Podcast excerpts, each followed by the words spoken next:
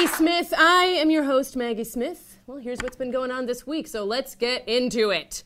In the aftermath of Hurricane Harvey, scientists were alarmed to find high levels of fecal bacteria in contaminated water, which has led them to officially reclassify Harvey as a literal shitstorm. 62 Nebraska pastors joined together this week to release a statement declaring one cannot be both a Christian and a racist. Well, damn it, we have to try, responded Virginia. A town in Mexico has beat a world record when 600 chefs teamed up to create a three ton vat of guacamole. But that still doesn't mean that it's for the table, Greg.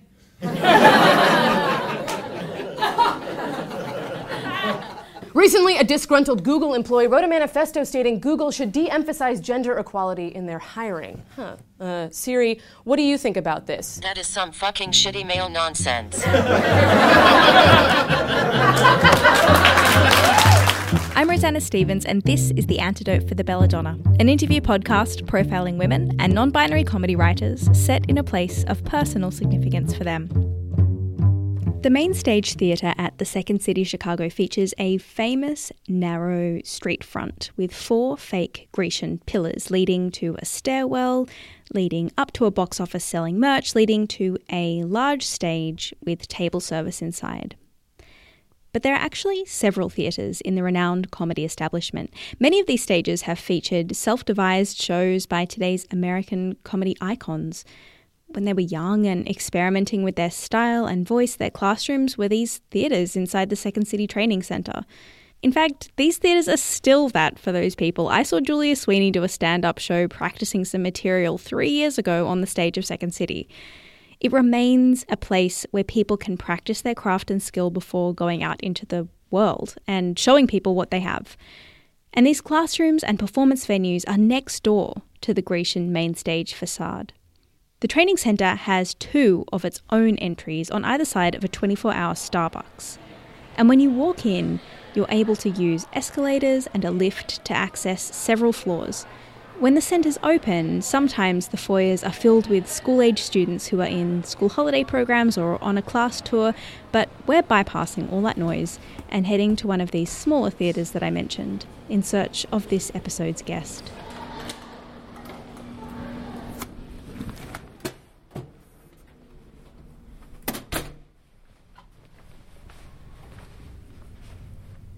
Maggie?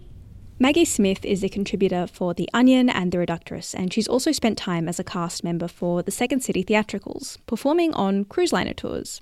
Basically, she delivered Second City shows several times a day for people on a type of holiday that I can now safely and apolitically say are basically illegal due to COVID 19. While we do talk about her time on a Norwegian cruise liner, I'm meeting Maggie in one of the theatres named Judy's Beat Lounge to talk to her about the late night show that she hosts with the support of a production team and a stellar writer's room.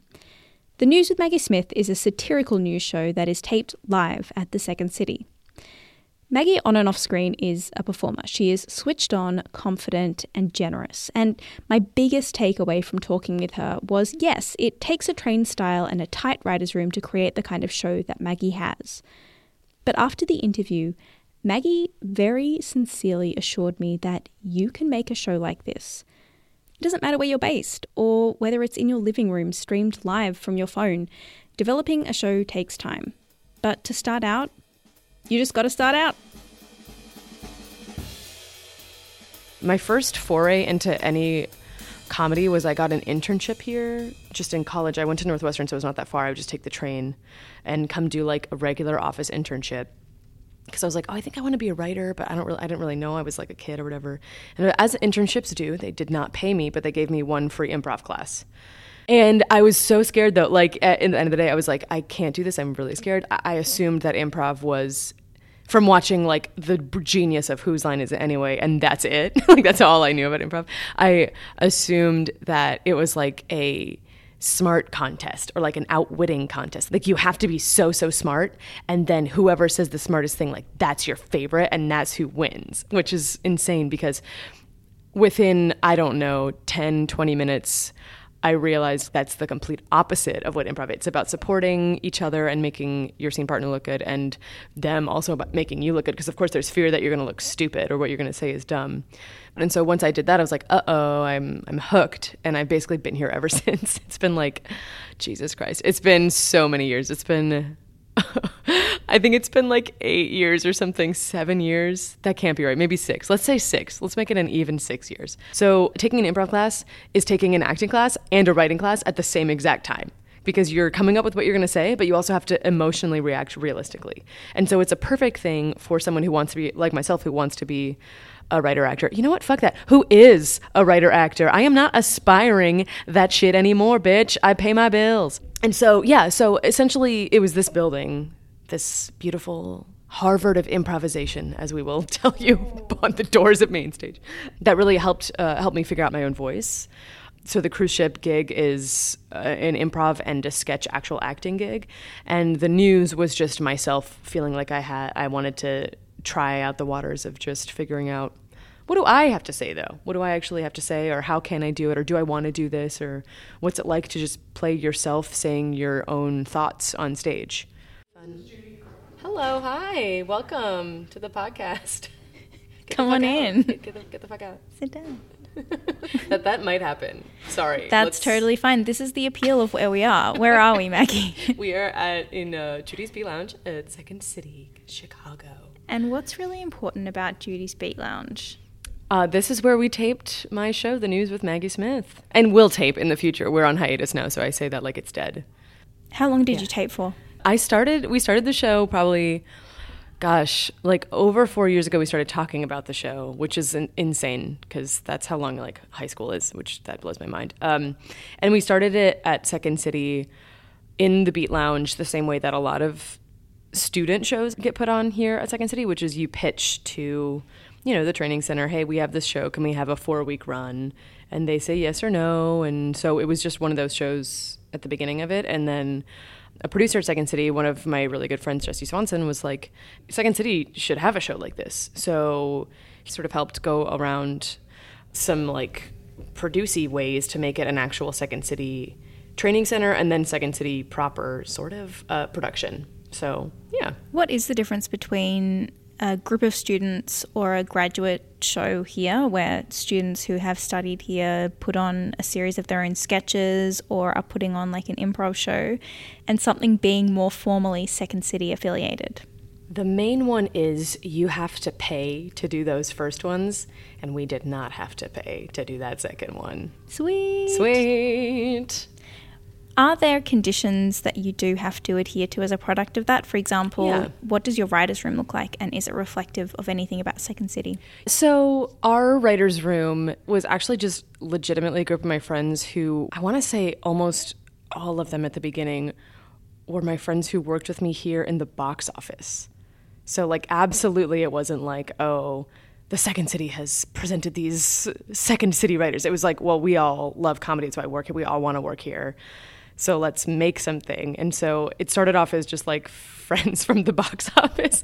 And we made this video. And as it progressed, a lot of those same people stayed with us. And then over the years, the writer's room changed a lot. And we had people come in, we had people move to new cities, which is very sad.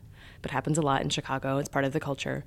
Until we landed with our last writer's room, which was, I want to say, 90% Second City employees once again, that could mean like literally they work in box office or, you know, they they teach or whatever it is that they do. The Second City is a very mixy kind of company. A lot of people do like six different jobs in this building.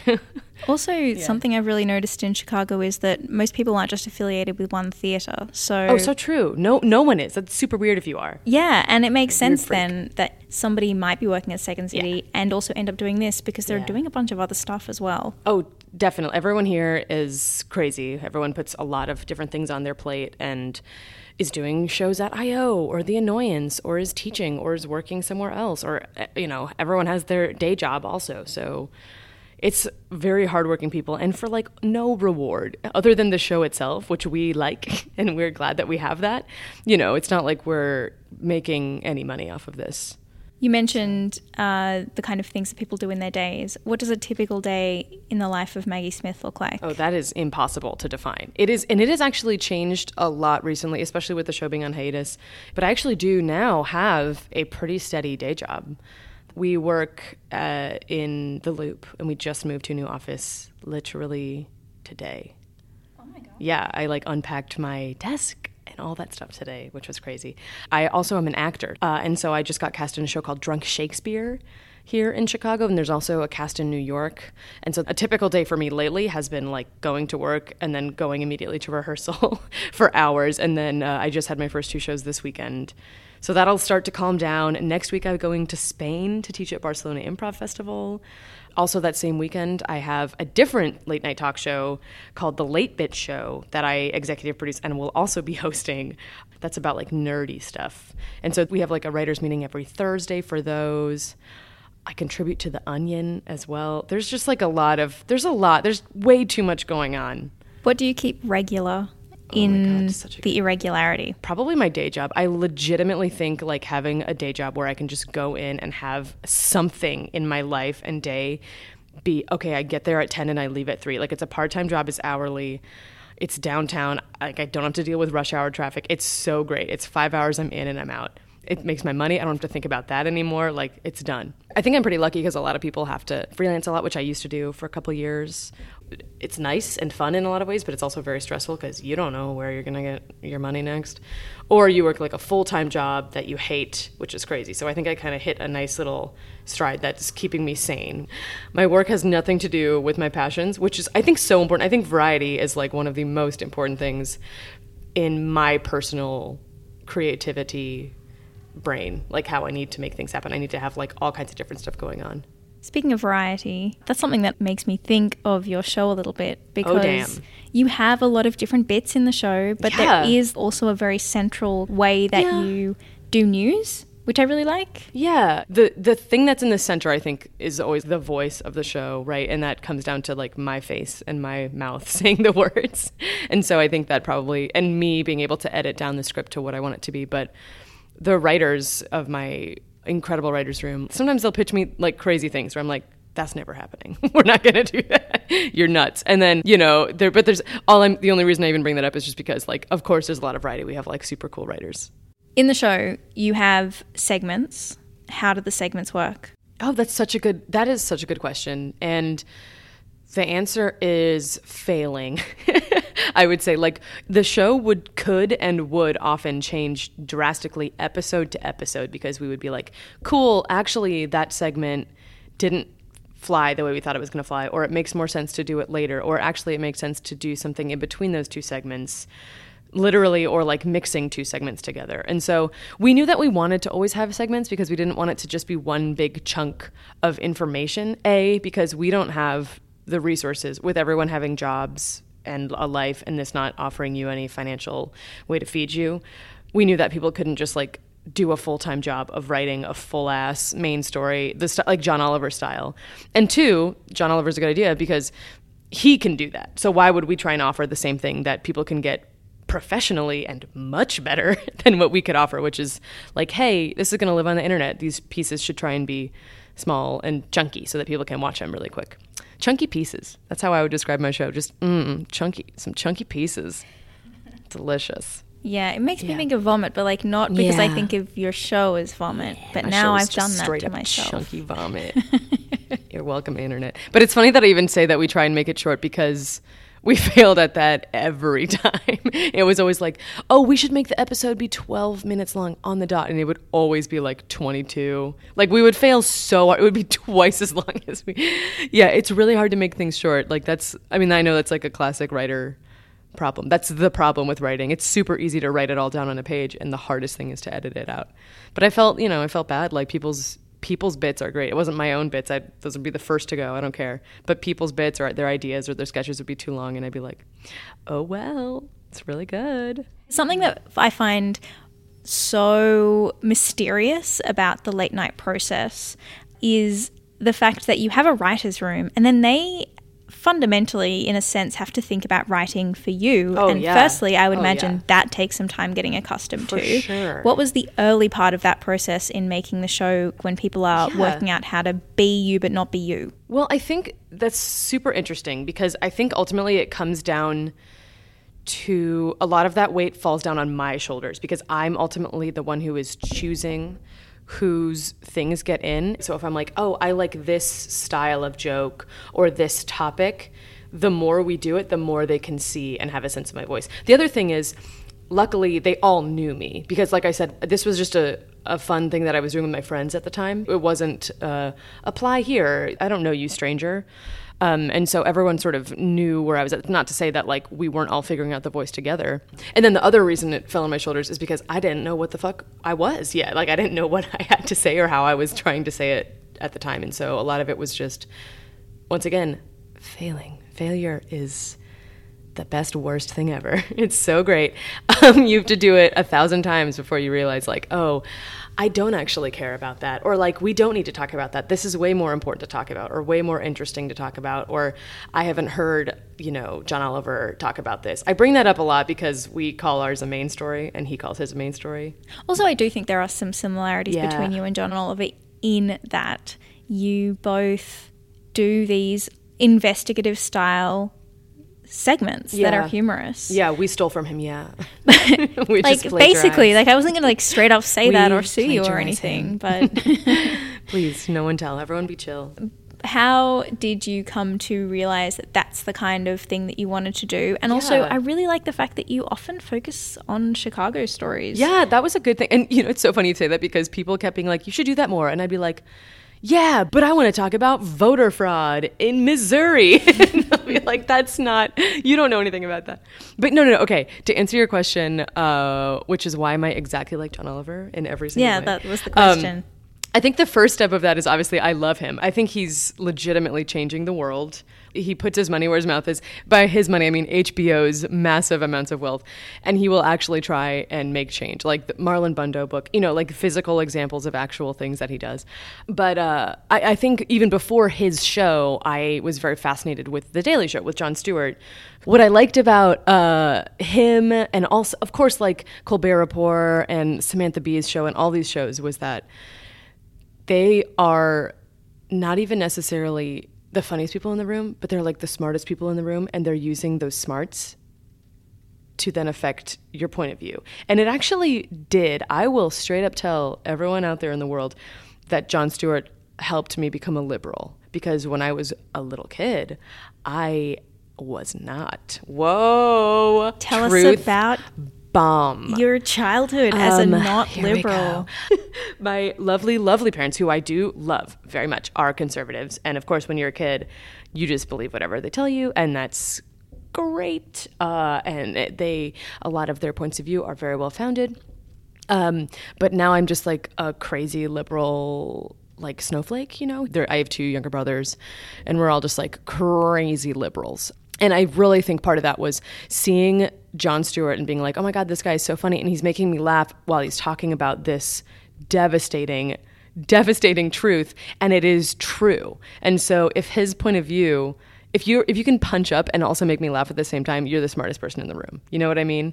And so Colbert Report was on at the time, and I was like, I tuned into that. Tina and Amy on Weekend Update, that as well. So I think it was like those watching those two liners or those main stories or whatever they were, even before last week tonight, it was like very helpful in the formative years of me getting into comedy. It was one of like the first things I was like, oh, someone someone can do that. That's really cool. Thanks, guys. Thank you so much. Welcome back. Our main story tonight is about Kentucky Senator and merman cursed by Ursula the Sea Witch, Mitch McConnell. Mitch McConnell has had a few titles in his career judge, majority whip, and my personal favorite, Cocaine Mitch. Cocaine Mitch.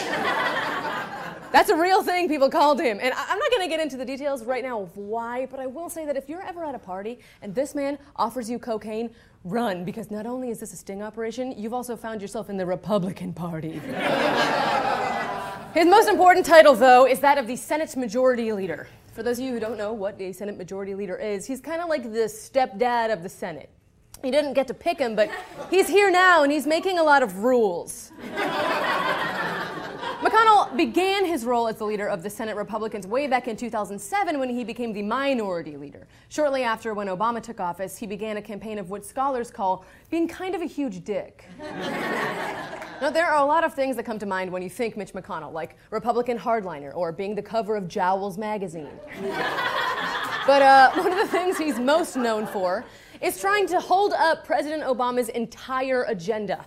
For example, cloture, aka the process by which the Senate ends a filibuster, had in all of American history only ever been invoked 86 times. But during Obama's presidency, it was needed 82 times. That's almost double.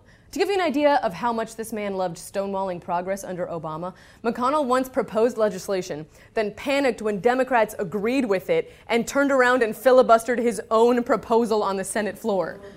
Which leads me to ask the question I have to ask Mitch, is this a fetish for you? Maggie, Yes. can you describe the place that we are in Okay. a little for us? I can. For those of you who have not had the pleasure of being in one of Second City's beautiful student stages, Judy's Beat Lounge, it is a small, I would say, a small, intimate, um, but nice, like medium upscale looking theater. So the walls are painted this really nice 2010s like g- dark gray. You know how like gray is like the color right now or like maybe it was, I don't know.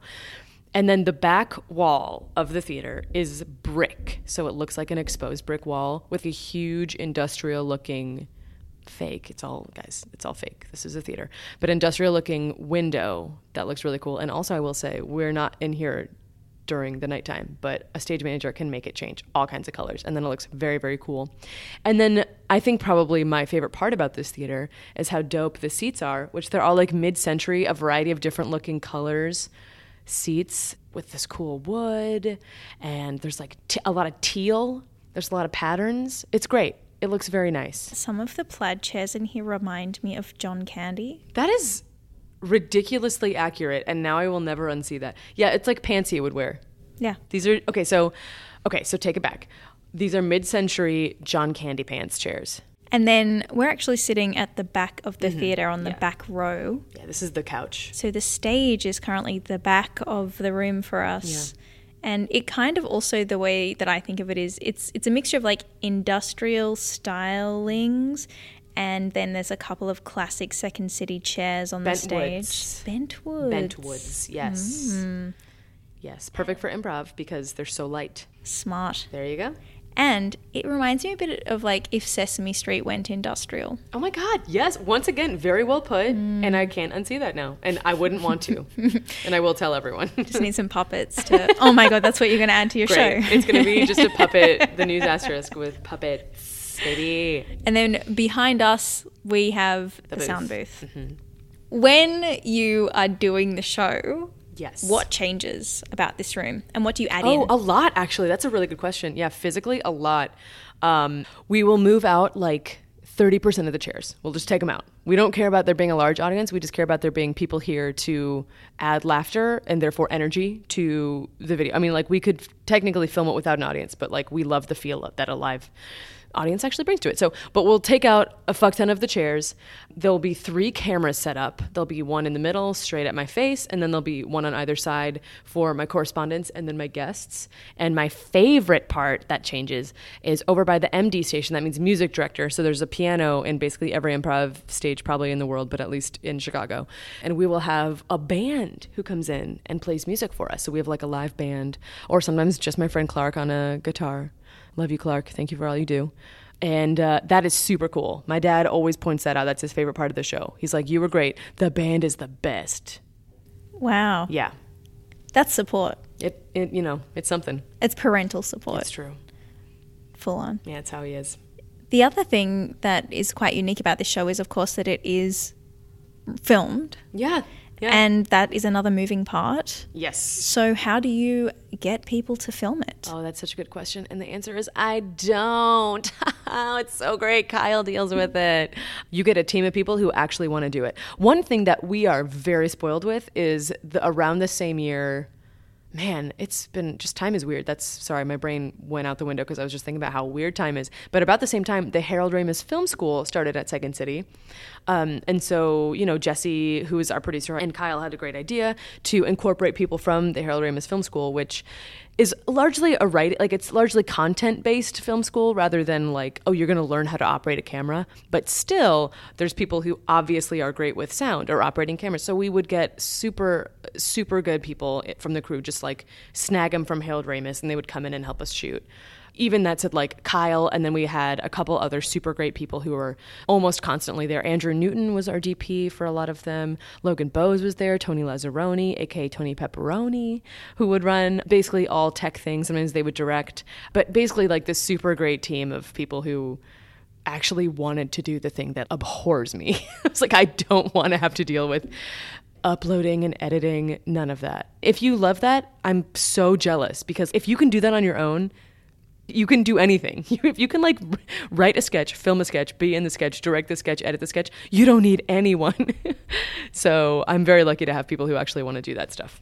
As we've mentioned before, you have a writer's room as well. Yes.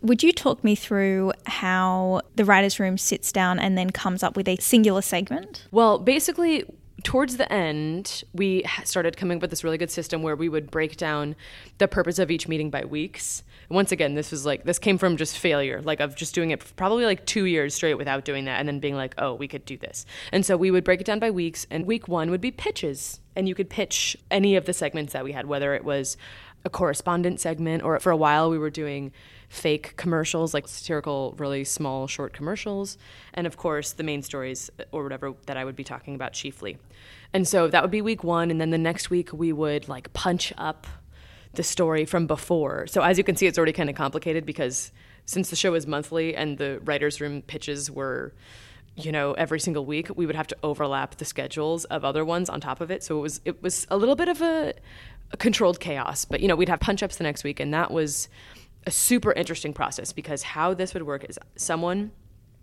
would be assigned to write the main story, whatever it was, whether it was about like voting or vice presidents or whatever it was about.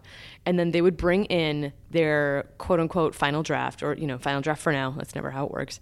And then we as a group would go through it and read it. And any moments that I had personally gone through and highlighted in blue were where I wanted there to be alts or maybe jokes that like there wasn't a joke there, but I was like, I think there's a potential for a joke here. And we would just riff in the room and that's how we would write our main stories. and then I would go through, for a while it was me, and then I would bring my head writer towards the end, Wen Powers, and he would help me like figure out which of the thousands of amazing jokes I was gonna have to put into the actual final script. and then that would be the one that we would actually do. This has actually been a really successful way of doing things because I recently watched a segment that you did independently of the news okay. about recycling. Yes. Okay. Yes. Can you tell me about how mm-hmm. you got that gig and yes. what it was? I have like three different things I want to say about this, and I want to, I don't know where to start. The first way uh, that it came about was actually because of the news. I actually have a friend who works at Chicago Magazine, and he reached out to me. He's super, he's like super successful. He like makes these, I don't know how many people are Chicago based who are listening right now, but if you are, and you know those videos from Chicago Magazine that everyone has on Facebook that are like food porn. They're like, this cocktail bar has like cotton candy topped or whatever. Like, you know what I'm talking about. If you don't, I'm sorry, this is so boring for you. But like, they're like Chicago famous videos. And DS, his name is DS, he makes those videos. So he's been making those this whole time. And he works there and he's like, hey, I actually want to do something like the news, but at Chicago Magazine, are you in? And I was like, uh, yes, I'm obviously in. And so we did two segments for them there. The recycling one is very near and dear to my heart because I'm also a very um, I'll yell at you if you don't put your thing in the recycling bin kind of person. And so it came about because he saw that and I knew him already. And so he put us in touch with the right people and we made those two videos. And then there was like this weird will they won't they where we were considering working the show into being like a combination with Chicago Mag and the show that was existing. And we kind of realized like hey Chicago Magazine isn't like the right they don't want like satire. And they're great. I freaking love Chicago Magazine and I'm, I can't believe that they let us do that stuff but you know, it's it's like a magazine about things that are great to do in Chicago. They don't want you like yelling about Trump. like you don't open Chicago magazine to be like, "Oh, I'm going to get my satire fix," right? And so we are like, "Okay, we'll we'll keep the show here and then we'll continue doing random stuff for them there." But it's funny that you mentioned that my I was doing like some Chicago centric stories earlier because I actually was doing them more, and then that kind of led to the Chicago Magazine thing. This is Chicago Explained. I am Maggie Smith of the News with Maggie Smith, so let's get down and dirty. There is a long standing myth that Chicago doesn't actually recycle. Word is that anything you put into a blue recycling bin isn't actually recycled, but is thrown in the same truck as the rest of the garbage. That there's no point in even trying to recycle because it all ends up in the same place. Like sorting your M&Ms. Blue, green, peanut, crispy doesn't really matter at the end of the day, does it? Maybe you believe your recyclables end up where all trash ends up the Wrigleyville Taco Bell. Is it a myth or is it true? Does Chicago recycle? The answer, thank Rom, is yes, Chicago does recycle. All right, we did it. We are curing the planet. We're in. Take that, Indianapolis and Gary. Not Indiana, just my friend Gary and I are in a fight. Okay, so let's take a look at who else is in our green little club, shall we? All right, so Seattle diverts 60% of its waste from the landfill. That is great, that's great. And oh, snap! It says here that San Francisco diverts a whopping 80% out of its landfills. Nice work, San Fran. And then there's the entire country of Sweden, which diverts more than frickin' 99% of its waste from landfills. Unfortunately, it's in the form of IKEA shelving units. So let's see, how does Chicago stand? Less than 10%? So, before you're writing your own show with a bunch of really fantastic, hilarious people, you're on a boat. Yes, actually, in the middle of it, I got it in the middle. I had to.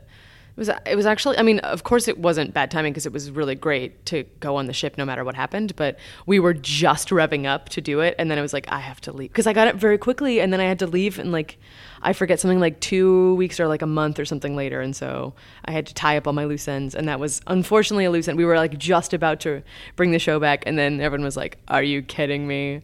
You're gonna go away on a cruise ship?" Uh, and I fucking did. Sorry.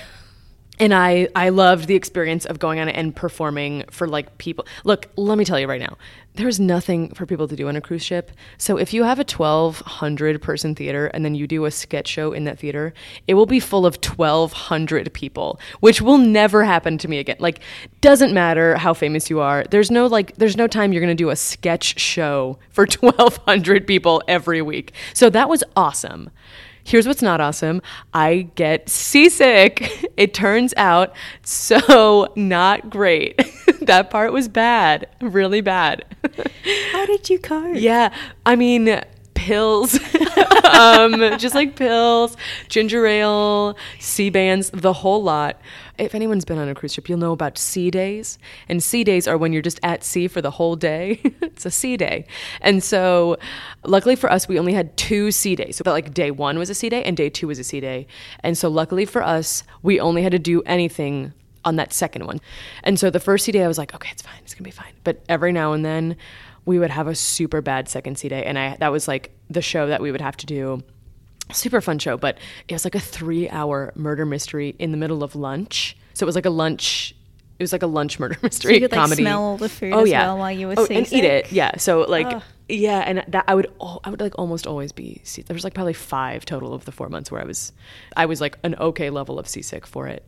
So I felt really bad for my cast. Also for that specific show. I had to be on stage almost the whole time because it was a murder mystery, but like between two cops. And so I was one of the cops. And so the two cops are like the main characters. They have to stay on stage the whole time and like run the shit, you know? I did once throw up in the middle of a show, and they had to go on stage and do the rest of the show without me.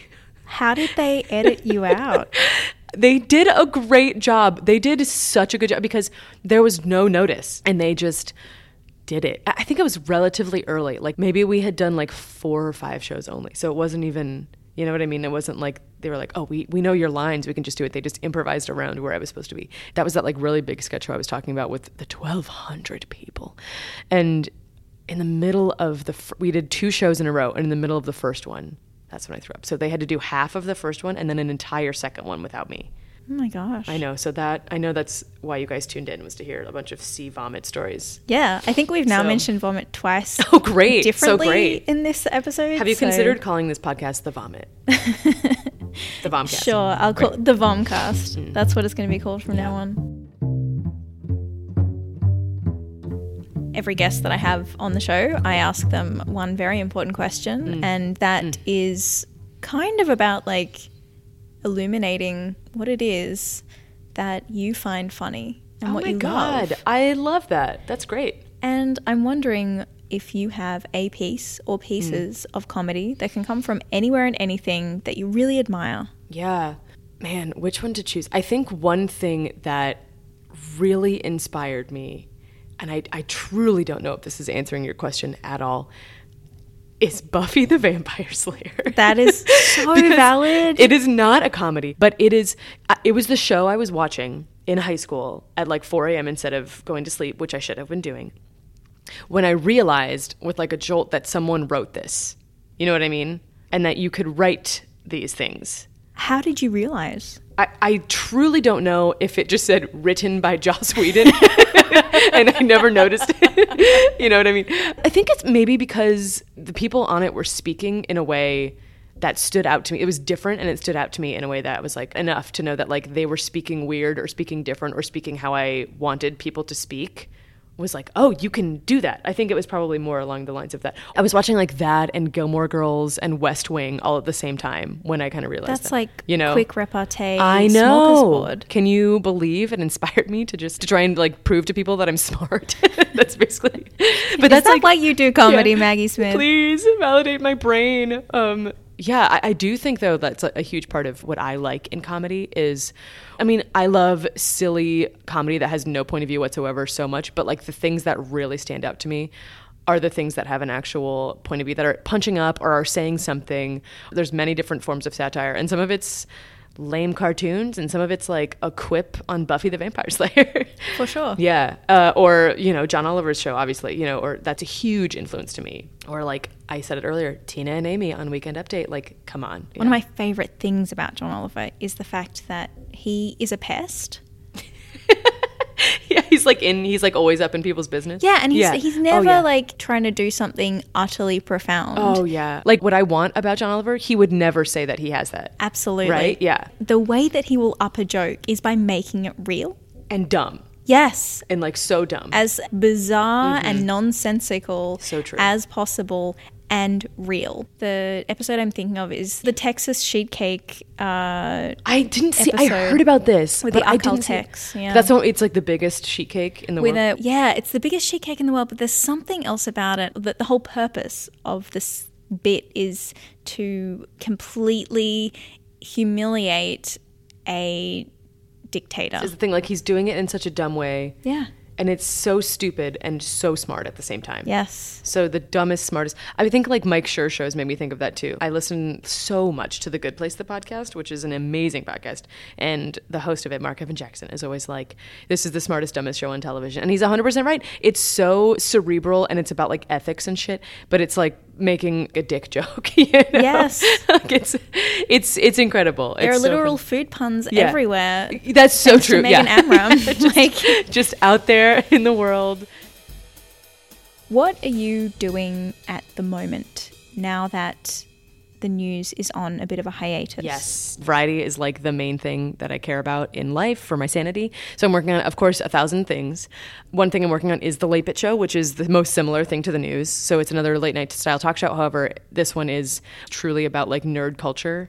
You know, we have a sketch where J.K. Rowling is going to come out and say a bunch of facts from Harry Potter. Please tell me that's a riff on the whole Twitter meme that was like J.K. Rowling just making stuff up Yeah. about Harry Potter to Yeah. keep it relevant. it's basically about that, but it's also okay. Here is the point of view of it, in my opinion, is that people pan her all the time, acting like she's coming out trying to keep Harry Potter relevant all the time, when all she's doing is answering people's goddamn questions. Like she'll literally answer, and some of these things that she said, that people, I because I love her. I'm sorry, I fucking love her. Some of the things that she said that people get really pissed about.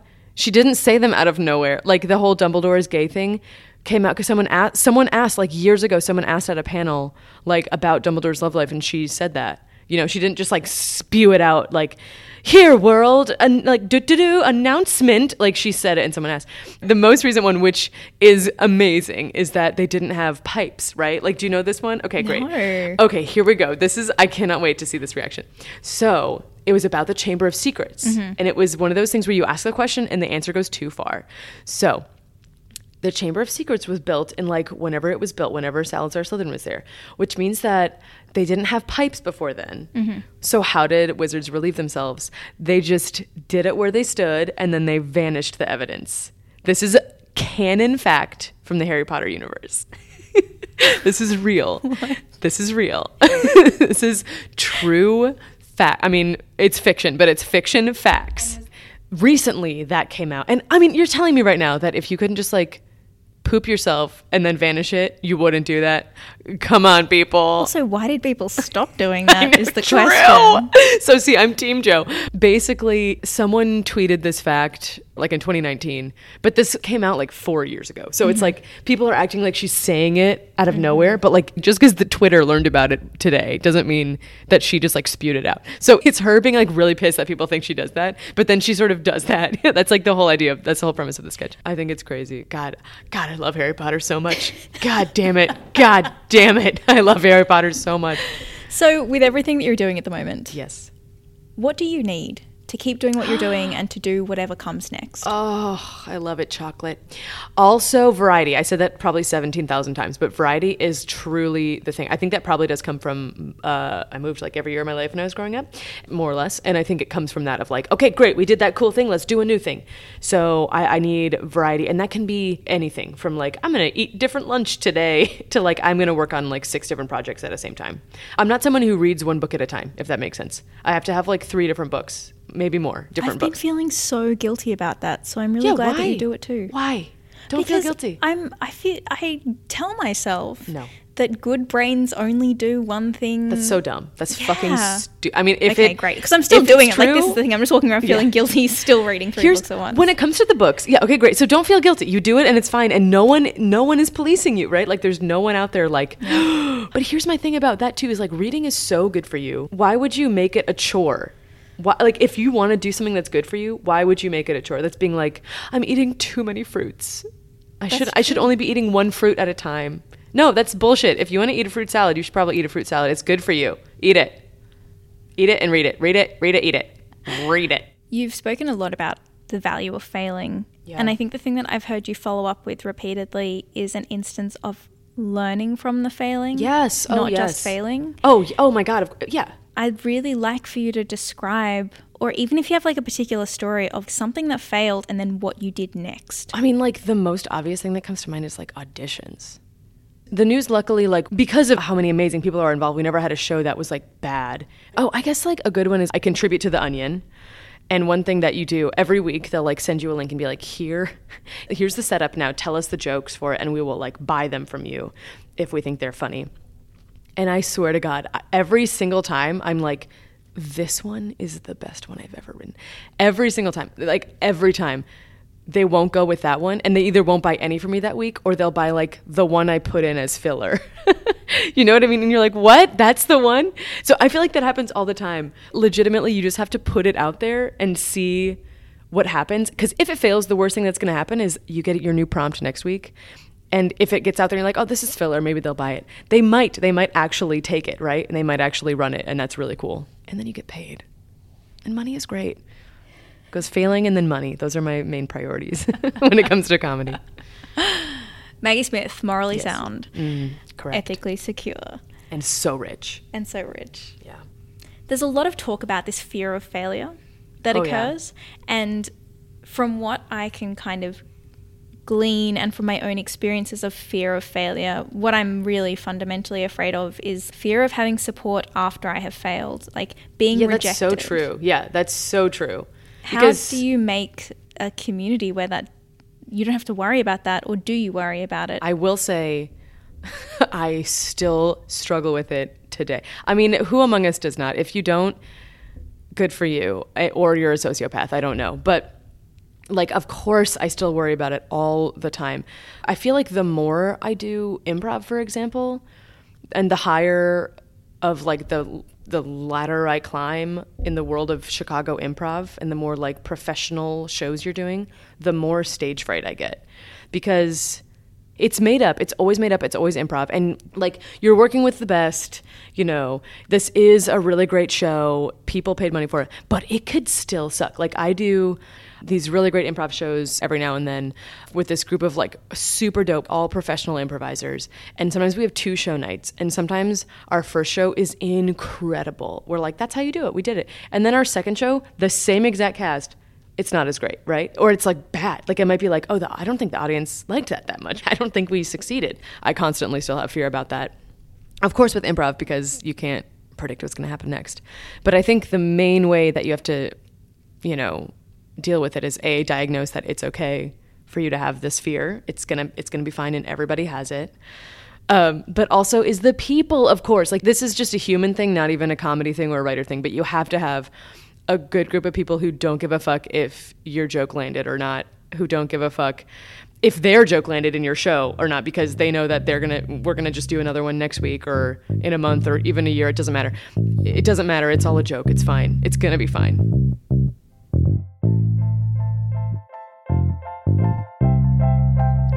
That's perfect. And Yeah. just so you know, I'm probably going to try and cut that audio so that's like the last thing you say in the podcast what because it's so nice. what But it may not be. okay I don't want to make promises. great because i have a lot of jewels Oh, a lot of jewels a lot do, of mate. gems Of course you do. That was improviser, late night writer, and late night host, Maggie Smith. To round off each episode of The Antidote, we're bringing you a performance of a comedy piece that was featured on the Belladonna and is now being brought to life by the vocal talents of readers from around the world. Here is this episode's reading. A Calm Person's Tips and Tricks for Falling Asleep. Written by Megan Peck Shub. Read by Kathy D'Onofrio. You can do this. Drink plenty of water. Meditate. No, really. Meditate. Allegedly, some people are successful at this, like that lady your mom knows from water aerobics class. The one with the daughter who has a Wikipedia page, unlike you. Breathe. Turn off all screens 24 hours before bedtime. Do not check Twitter just one more time. Do not think about that weird thing that you said to that person six years ago at that party for some occasion. You had had three glasses of Sauvignon Blanc. Why did you do that? That person definitely remembers every second of that weird interaction. They're probably lying awake thinking about that right now. Do not think about random people like your ex from your junior year of high school. Isn't he in Chicago now? Chicago is nice. They put their garbage in alleyways. Sprinkle a few drops of lavender oil on your pillow and unwind in the relaxing aromas. Do not think about how relaxed you did not feel waiting in the 20 minute line to buy this lavender at the Columbus Circle Whole Foods while the guy behind you described his frat brother's bachelor party in Amsterdam. No, really. Twitter will still be there in the morning. Crystals. Shit. What do you do with crystals? Talk to them? Ugh. Make a note to ask someone from LA, but do not make the note on a device with a screen. Padlock yourself inside your room from the outside. Find somebody to do that for you. Try Craigslist. Tell them to unlock you only after you've gotten eight hours of sleep. You do not know how to bust open your door. Fuck it. Turn on your screen. Google how to bust open a door. Find the oddly fascinating 2017 New York Times article, How to Kick Open a Door. Aim just above the knob and hit with a flat foot. Bingo. Holy shit! That felt good. Throw a peace sign to the weirdo from Craigslist who's watching Great British Baking Show in your living room as you grab your wallet. Get in a cab and tell the driver you need to head to the airport. Wow, this is dramatic. Get to the ticket counter. Demand a seat on the next flight to a peaceful destination. Watch as the agents all look at each other and say, This has never happened before. You're goddamn right, this has never happened before. You're about to get some sleep. Google most calm cities, and the first result is Lewisboro, New York. Throw a peace sign to the confused ticket agents as you get back in a cab. Say to the cabbie, Take me to Lewisboro. Google more about Lewisboro, home of Sarah Bishop, American Hermitess. You have got to be kidding. This is perfect. Read an excerpt from an 1848 newspaper article to the cabbie, who is bewildered but a good sport. Disgusted with men and consequently with the world, about 23 years ago, circa 1781, she withdrew herself from all human society and, in the bloom of life, resorted to the mountains which divide Salem from North Salem, near New York, where she has spent her days in a cave, or rather, cleft of the rock. Take me to the cave, or rather, cleft of rock, you tell the cabbie. Keep reading. This cavity is the habitation of the hermitess in which she has passed the best of her years, excluded from all society. She keeps no domestic animals, not even fowl, cat, or dog. Her little plantation, consisting of half an acre, is cleared of its wood and reduced to grass, where she has raised a few peach trees and early plants a few hills of beans, cucumbers, and potatoes. Arrive at the cave, or rather, cleft of rock. Astute observation, you think, lying your head on a pillow of stone like the hermitess. Throw the cabbie a peace sign. Wave him away as he grabs your emergency contact from your phone. Throw it out the window, you tell him as he sets it beside you. You don't want to hear about your mother's friend from water aerobics. You are so exhausted. You do not check Twitter. Tomorrow you will plant a few hills of beans. But now you will fall asleep.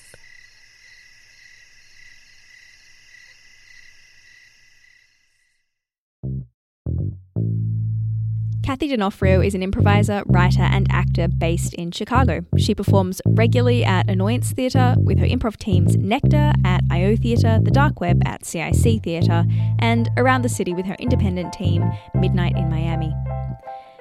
Megan Peck Shub is a producer for Last Week Tonight with John Oliver. Her writing has appeared in the Belladonna Comedy, New York Magazine, and The Independent. And you can find Megan's original piece, as well as links to the news with Maggie Smith and socials handles for everyone involved in this episode in the show notes. Next time, we catch a bus to visit web series writer, actor, and stand up comedian Jake Knoll. Who is your favourite vulnerable person? Oh, wow. Um, you know, right now, I think it's um, Glenn Close on Instagram. Whoa, tell me more. I love following older celebrities on Instagram because they do not know what they're doing. You can keep up to date with The Antidote by subscribing to this podcast on iTunes or SoundCloud, or follow the Belladonna comedy on Twitter at the underscore Belladonnas plural, or find the Belladonna on Facebook, or why not all of these things? Until next time.